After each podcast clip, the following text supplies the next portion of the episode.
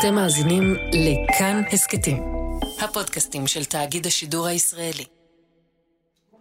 מעניין אתה רץ? כן. עדי, אתה רץ? אני צריך את המסכה אגב? יש אה, פטור לאנשי טלוויזיה. לא. ברצינות, נו. יש פטור לאנשי טלוויזיה. מדהים. יכול להשתמש בו כל הזמן? כן, אתה יכול להגיד שאתה מצלם מה שאני רוצה להביא לך תה. היי, אתם על חיות כיס, אני שאול אמסטרדמסקי. לפני שבוע הלכתי לראיין את מי שהפך להיות אחד האייקונים הכי מזוהים עם המגפה בישראל. מי שבמשך שבועות ארוכים היה הפנים שלה בטלוויזיה. מנכ"ל משרד הבריאות, משה בר סימנטוב. או ליתר דיוק, כשאתם כבר שומעים את הפרק הזה, הוא כבר מנכ"ל משרד הבריאות, לשעבר. מה ארל אתה גריי. רוצה? ארל גריי זה... זה כמו הקופסת אה, קסמי הקינמון שפעם הייתה לאימא שלי, שעמדה 15 שנה. מעץ הזה. בדיוק. בר סימנטוב ואני ישבנו לשיחה של שעה וחצי. הריאיון שבסופו של דבר שודר אצלנו בטלוויזיה בכאן 11 היה באורך של 9 דקות ו-22 שניות. שזה המון במונחים של טלוויזיה, אבל ממש כלום במונחים של פודקאסט. בוא נרוץ. אני לא יכול בלי מזגן. אני צריך את ההתיישבות שלו. אל טוב. תשב, אל תשב, אל תשב. רץ? כן. אתה יכול לשבת. טוב. כשדיברתי על זה עם העורך שלנו, רום אטיק, חשבנו לעצמנו שהנה הזדמנות לנצל את הכוח של הפודקאסט ולצלול לעומקן של נקודות שבטלוויזיה יכולנו להביא רק בתור טעימה. אז השבוע בחיות כיס, איך החודשים האחרונים והקרובים נראים דרך עיניו של נער אוצר שגדל וחצה את הכביש, וכעת מואשם על ידי ביתו הקודם שהוא הפנה את העורף לכלכלה, למקום שממנו הגיע, ל-DNA שלו.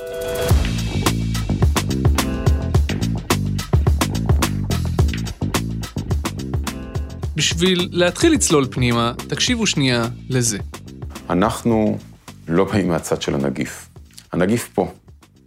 הנגיף קיים. הוא עובדה קיימת, לא אנחנו הבאנו אותו. הוא קיים בכל העולם. וצריך להתמודד איתו. ויש לנגיף מחירים. המשפטים האלה לדעתי מתמצתים יפה את התפיסה של משה בר סימנטוב לגבי איך לנהל את המגפה. זה מה שמסביר למה הוטל סגר, ולמה בגל הראשון, וגם עכשיו, בתי החולים מתנהלים בפעילות חלקית בלבד ודוחים בדיקות למשל. זה מסביר למה יש המוני עצמאים ועסקים קטנים וגדולים שעדיין לא יודעים איך להתאושש. יש נגיף, והוא גובה מאיתנו מחיר שאנחנו מוכרחים לשלם. אנחנו מנסים לייצר את אה, מאזן המחירים האופטימלי עבור מערכת הבריאות וגם בראייה כלל משקית. אבל הנגיף גובה ויגבה מאיתנו מחירים. יש מחירים כלכליים ויש מחירים של רווחה נפשית, שאנחנו אומרים שאסור ללכת לביקורים במוסדות אה, דיור מוגן, או אסור ללכת לסבא וסבתא. אנחנו יוצרים מצוקה נפשית שיש לה גם מחיר בריאותי פיזיולוגי. אבל אנחנו, שוב, בשקלא וטריא בין המחיר הזה לבין מחיר של אובדן שליטה על אה, תחלואה שיביא לתמותה המונית, אנחנו בחרנו לכוון לשלם את המחיר הזה. למילים האלה תמותה המונית יש היום משמעות מאוד מאוד טעונה. אנחנו כבר לפחות ארבעה חודשים בתוך הסרט הזה, תלוי ממתי בדיוק אתם סופרים, ותמותה המונית אין פה. נכון ליום שבו אני מקליט את הפרק הזה, בישראל מתו 300 אנשים כתוצאה מקורונה. אלה 300 אנשים יותר מדי, וכל אחד ואחת הם עולם ומלואו.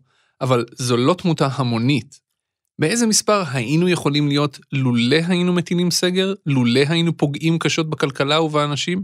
בוא נדבר על, התמות, על התמותה אה, ההמונית. במשרד האוצר ומחוצה לו אומרים, שהם גם כתבו את זה, שתרחיש הייחוס שאתם עובדים לפיו, שהשתנה כמה פעמים, א', אינו פומבי, אינו גלוי, ב', אינו ניתן לאתגור על ידי שום גורם חיצוני, וג', בסופו של דבר, במבחן המציאות, לא קרוב בכלל לרבבות שדובר עליהם.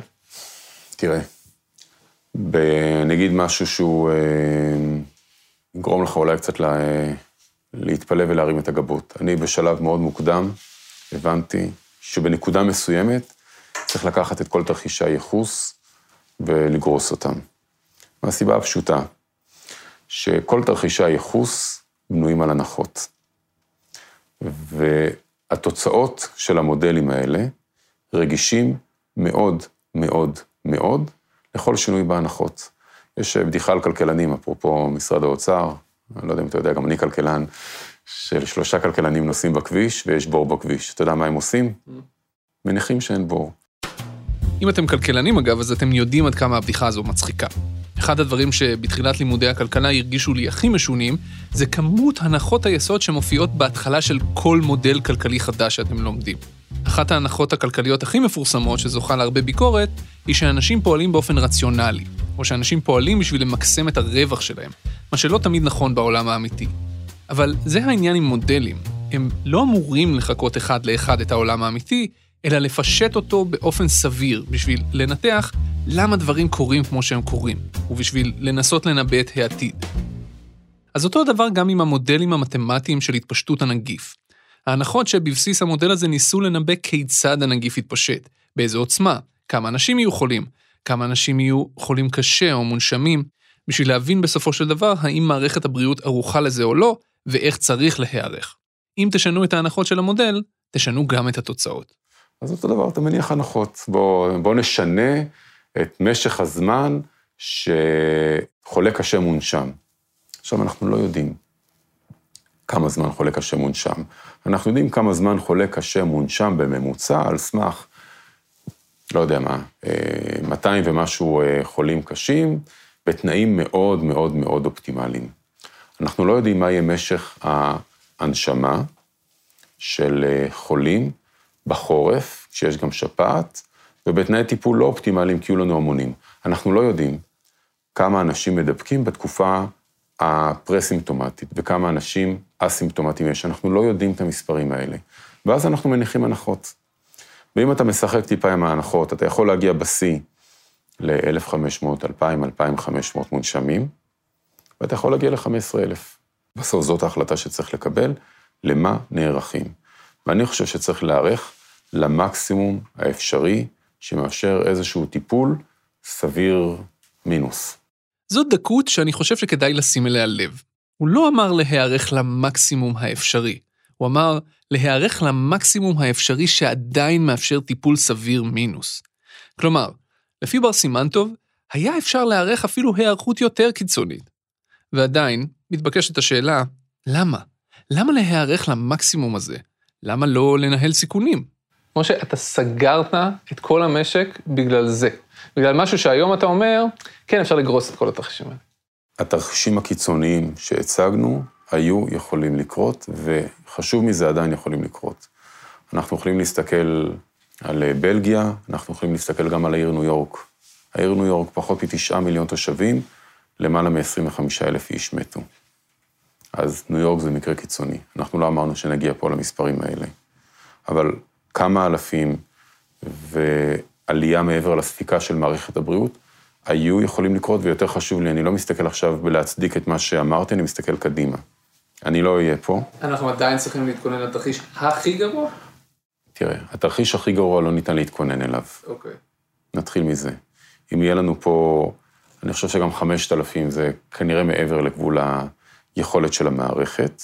עכשיו, התרחיש הזה, אני רגע רוצה להגיד, הוא לא מחויב המציאות, וגם לא חייבים סגר כדי למנוע אותו. אבל בכל זאת, מכיוון שאנחנו לא יודעים כלום, וכל מי שמראה לך מודלים, פשוט יזרוק את זה לפח.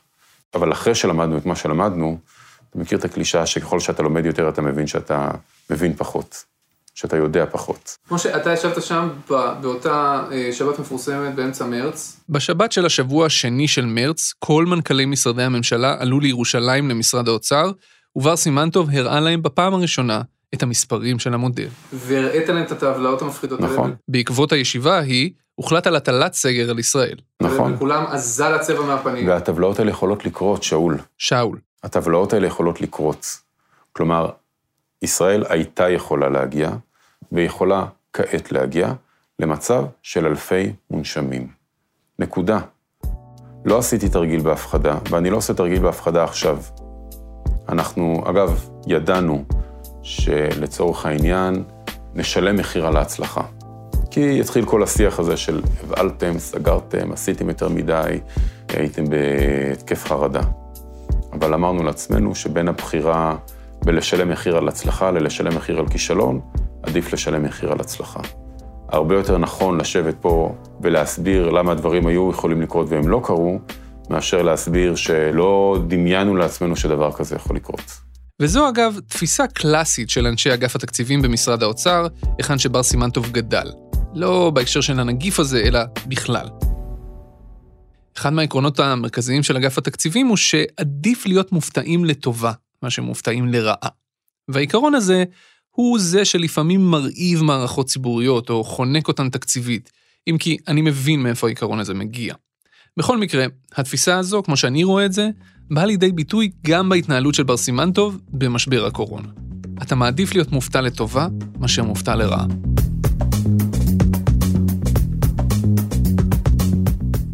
התפקיד האחרון של בר סימנטוב באגף התקציבים היה סגן ראש האגף. וסגן ראש אגף תקציבים זה תפקיד בכיר ועוצמתי. למען האמת, לא מעט מהדברים שאגף התקציבים עושה, לטוב ולרע, נעשה על ידי הסגנים. לסגנים של ראש האגף יש המון כוח. הם דוחפים רפורמות וקיצוצים, הם עושים משא ומתן עם מנכ"לי משרדים ושרים, הם בוחשים ומערבבים ומזיזים ובולמים. לקראת סוף הקדנציה שלו באגף, בר סימנטוב היה הסגן הבכיר. תחום האחריות שלו היה עצום. הוא היה אחראי על מערכת הבריאות, אבל ממש לא רק על זה. הוא חלש גם על מערכת החינוך, ועל עולם התעסוקה, ועל הביטוח הלאומי, ועל מערכת הרווחה. מבחינת מערכת הבריאות, הוא היה האיש שאמר לקופות החולים, יש לכם עוד איפה להתייעל. כל הקופות נמצאות בגירעון, כן? מבחינת מערכת החינוך, הוא האיש שחתום על התחלת התקצוב הדיפרנציאלי, זה שהעביר קצת יותר כסף לחינוך הערבי. אבל באותה נשימה, הוא היה חתום על הסעיפים בחוק ההסדרים שדחו את החוק לצמצום מספר התלמידים בכיתה. ממש לקראת סוף הקדנציה שלו באגף התקציבים, בר סימנטוב זכה לכינוי גנאי יצירתי מצד מי שהיה אז שר האוצר, יאיר לפיד.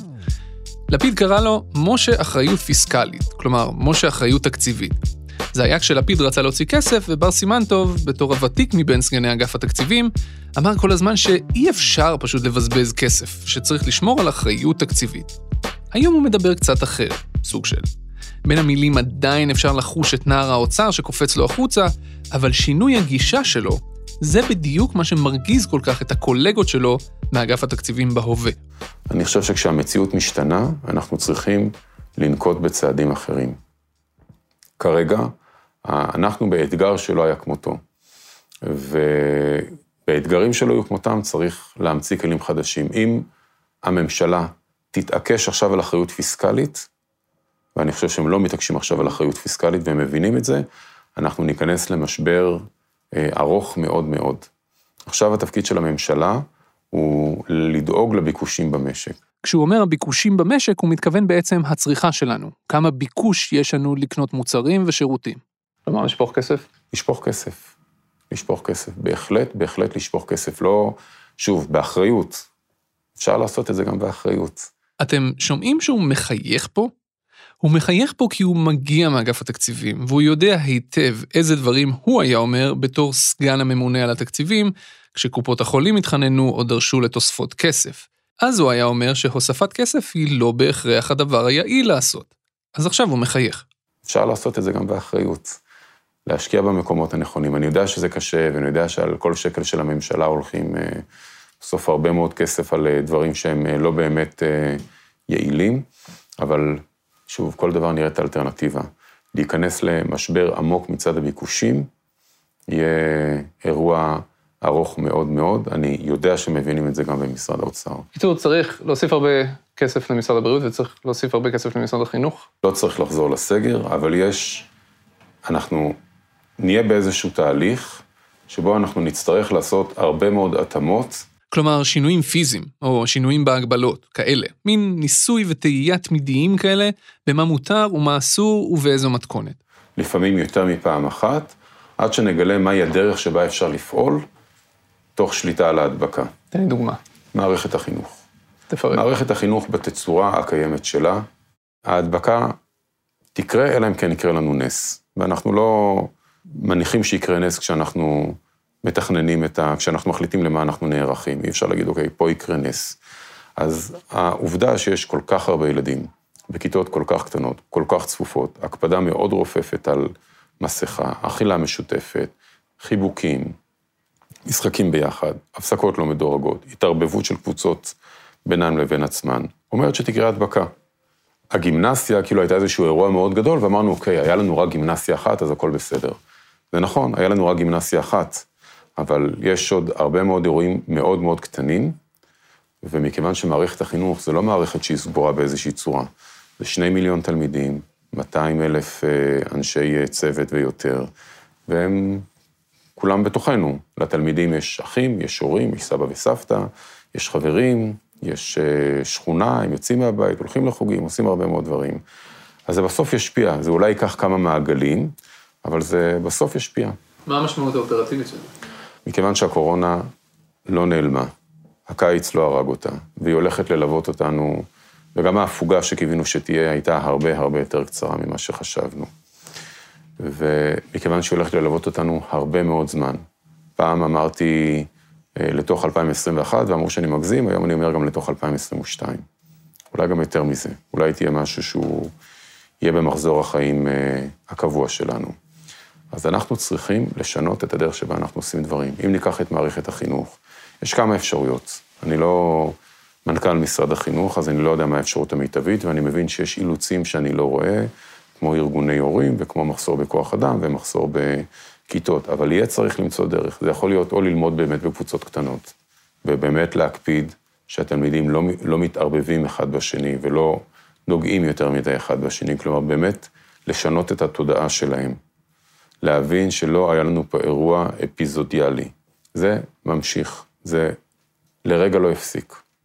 אני לא רוצה לחזור לסגר, אני חושב שזה יהיה כישלון אם אנחנו נאלץ לחזור לצעדים כמו סגר.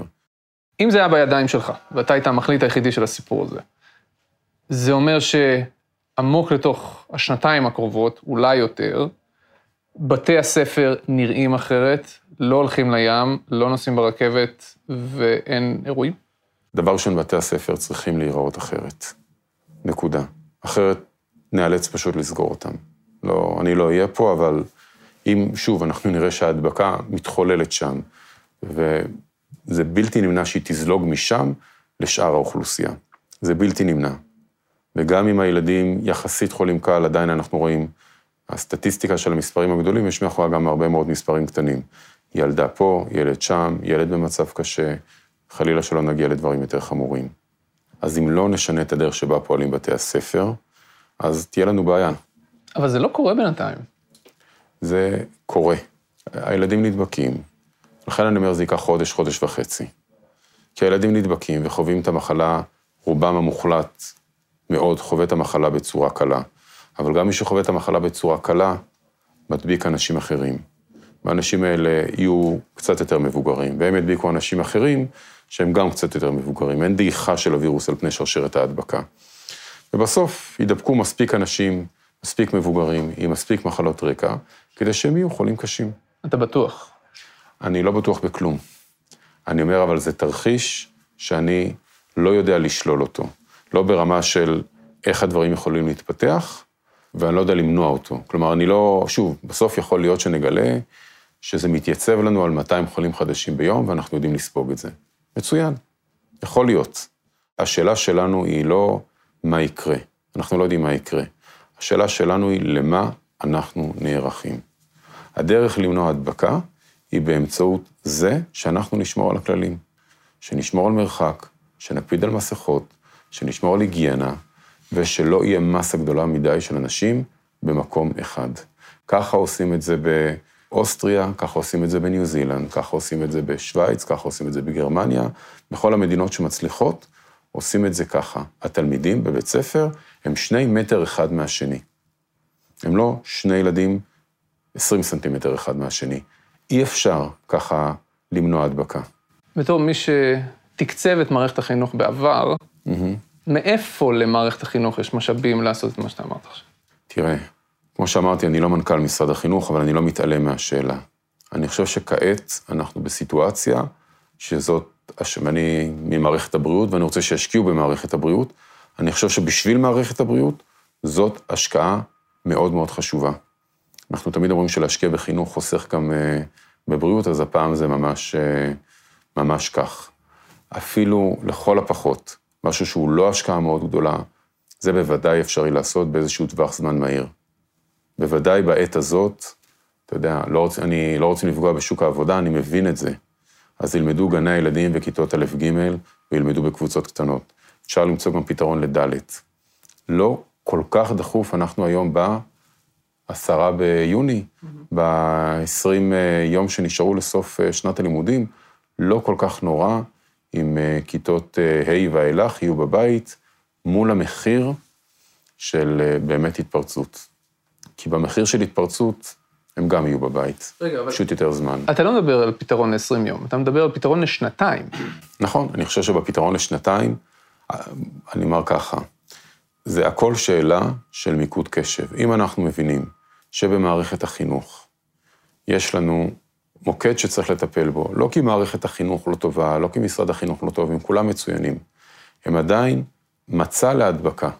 ולכן, ולכן איזה תקציבים צריך להוסיף למערכת החינוך? אני לא יודע כמה עולה, כמה עולה לשים פרספקס בין uh, כל הדברים, אני לא יודע כמה... לא, עזוב אותי בכסף, מה, מה התקציבים האלה צריכים לעשות? א', לשים מחיצות בין התלמידים. אוקיי.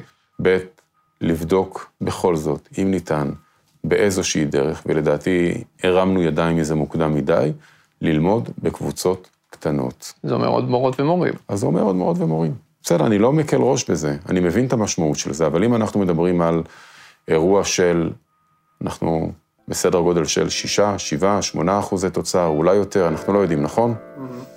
תעשה את השקלא וטריא, אתה יודע לעשות את זה. לאורך כל החודשים האחרונים, המתח בין בר סימנטוב לאנשי משרד האוצר, ובפרט מול מנכ"ל האוצר הפורש שי בעבד וראש אגף התקציבים שאול מרידור, המתח הזה הגיע לפעמים לטונים מאוד צורמים. באוצר מאוד כועסים על בר סימנטוב, בין אם זה על ההתנהלות שלו באירועים ספציפיים, כמו למשל במספר מכונות ההנשמה שהוזמנו, הרבה הרבה הרבה מעבר ליעד שנקבע, ובעלות של מיליארדים, או למשל על ההחלטה לקצץ דרמטית את פעילות בתי החולים.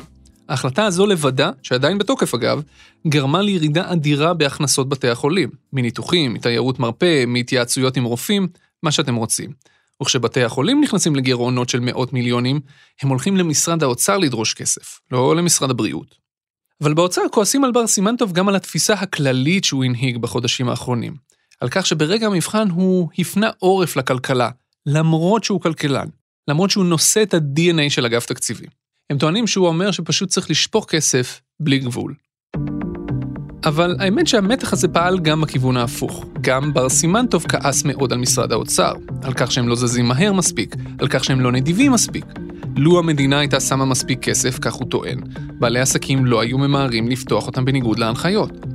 בר סימנטוב הקפיד שלא למתוח ביקורת פומבית על משרד האוצר, אבל בהחלט מתח אותה מאחורי הקלעים. פעם אחת, ממש לאחרונה, היה אפשר לראות את זה גם כלפי חוץ, אפילו אם זה נאמר קצת במובלע. הנה מה שהוא אמר במסיבת העיתונאים בשבת לפני כמה שבועות, כשרק התחילה התפרצות בגימנסיה העברית. זוכרים את זה? אחת מכתבות הבריאות שאלה אותו מה אמור לעשות עסק שהרגע נפתח מחדש ועכשיו פתאום שוב צריך להיכנס לבידוד, הנה התשובה שלו מאז. אנחנו בעד שהתמריצים הכלכליים יאפשרו לאנשים לממש את ההנחיות של אה, משרד הבריאות אה, ומשרד האוצר. במשרד האוצר, אה, אנחנו מדברים איתם גם על זה, זה דיונים שנעשים ברמת הממשלה, אבל בהחלט התמריצים צריכים לתמוך בהנחיות שלנו. הרגשתם? זו הייתה ביקורת על משרד האוצר. תראה, אני לא... אני נמנעתי ואמשיך להימנע מלהעביר ביקורת על משרד האוצר, לא מתוקף איזושהי ג'נטלמניות, אלא כי באמת אני לא רואה את הפרטים המלאים שהם רואים. אני לא רואה את התמונה המקרו-כלכלית המלאה של המשק, אני לא יודע את פרטי התוכניות שהם נתנו. אבל ברור לי שלתמרץ אנשים לפעול לפי הכללים, להיות בבידוד, לא לפתוח את העסק אה, בהיחבא כי נורא נורא קשה, יש לזה גם אה, תועלת בריאותית אדירה וגם תועלת כלכלית אדירה. אני מבין שהם אה, עשו הרבה מאוד תיקונים בתוכניות, ואני מבין שזה בכיוון הנכון, והכסף לאחר זמן חלחל לאנשים, ואני סומך באמת עליהם שהם יעשו את העבודה הנכונה. כלומר, בעצם אתה אומר פשוט לשפוך עוד כסף על עסקים, בשביל שהם יוכלו... אני לא, שוב, אני, יש פה, יש פה הרבה מאוד ניואנסים שאני לא מכיר, אבל אני חושב שיש פה, בכל זאת ככלכלן, אני חושב שכן, אסור לגרום פה למשבר מצד הביקוש, ובתור מנכ"ל משרד הבריאות, צריך לראות שמי שצריך להישאר בבית, כי הוא צריך להיות בבידוד, נשאר בבית כי הוא צריך להיות בבידוד. שאלה אחרונה, במהלך כל הדבר הזה, היה איזה רגע שמישהו נורא נורא הרגיז אותך? לא משנה מי. אם כן, מה זה היה? ממש, הרתיח לך את הדם. אתה בן אדם שלפחות באופן פומבי שומר על קור רוח, שזה אחד הדברים שצוחקים עליך, כן, שאין שם הבעות, כאילו. אבל יש לך רגעים, אפילו אני הייתי עד להם, מאוד מאוד נדירים, שאתה יוצא מהכלים. קרו, כן, כן, פעם, מזמן, לא נדבר על זה, אבל... אוקיי. אה, כן, היו שני דברים שהוציאו אותי מדעתי, וזה המחשבה, גישת ה-herd immunity וגישת ה-בואו נבודד את הזקנים.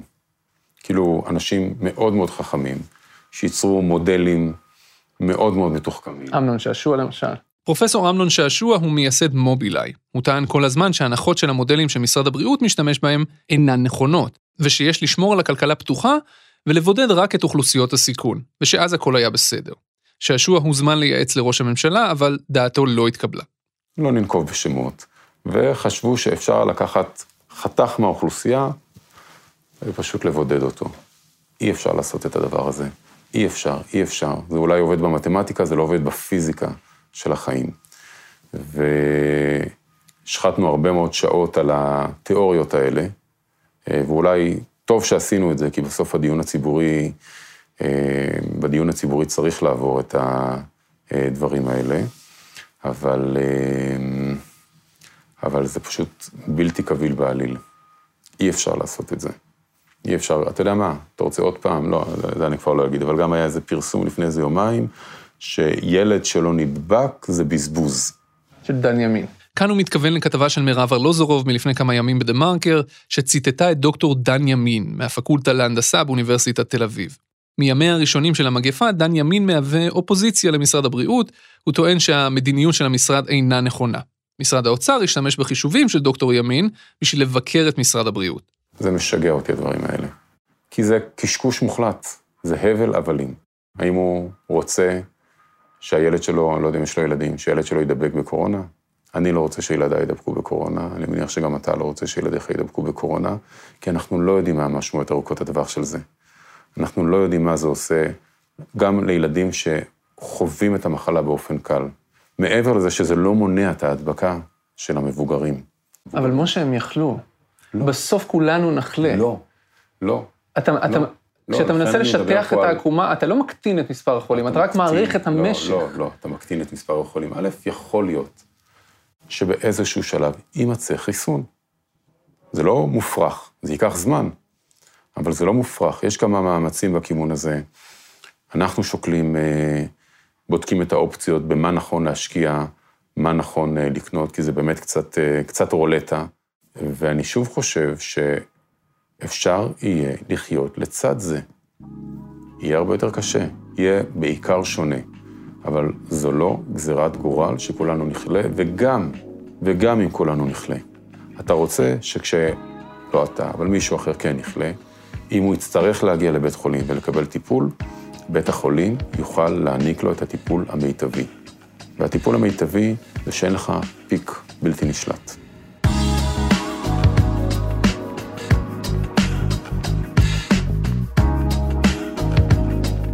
אתם האזנתם לחיות כיס, הפודקאסט הכלכלי של כאן. הרעיון הטלוויזיוני שעשיתי עם בר סימנטוב זמין ביוטיוב של כאן חדשות, או שפשוט חפשו אותו בגוגל.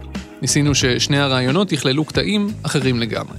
תודה רבה לצוות הצילום שערך איתי את הרעיון הזה, לאדי ששון על הצילום של הרעיון ולמנו המקליט. העורך והמפיק של חיות כיס הוא רום אטיק, אסף רפפורט הוא עורך הסאונד. תודה לשרון אלבז שעבדה שעות ארוכות בשביל לתמלל את הרעיון המלא, והוא היה מאוד ארוך, שיהיה לי נוח יותר לערוך אותו וחסכה לי לילה שלם בלי שינה. במערכת חיות כיס חברות גם צליל אברהם ודנה פרנק. אני שאול אמסטרדמסקי, תודה רבה שהאזנתם.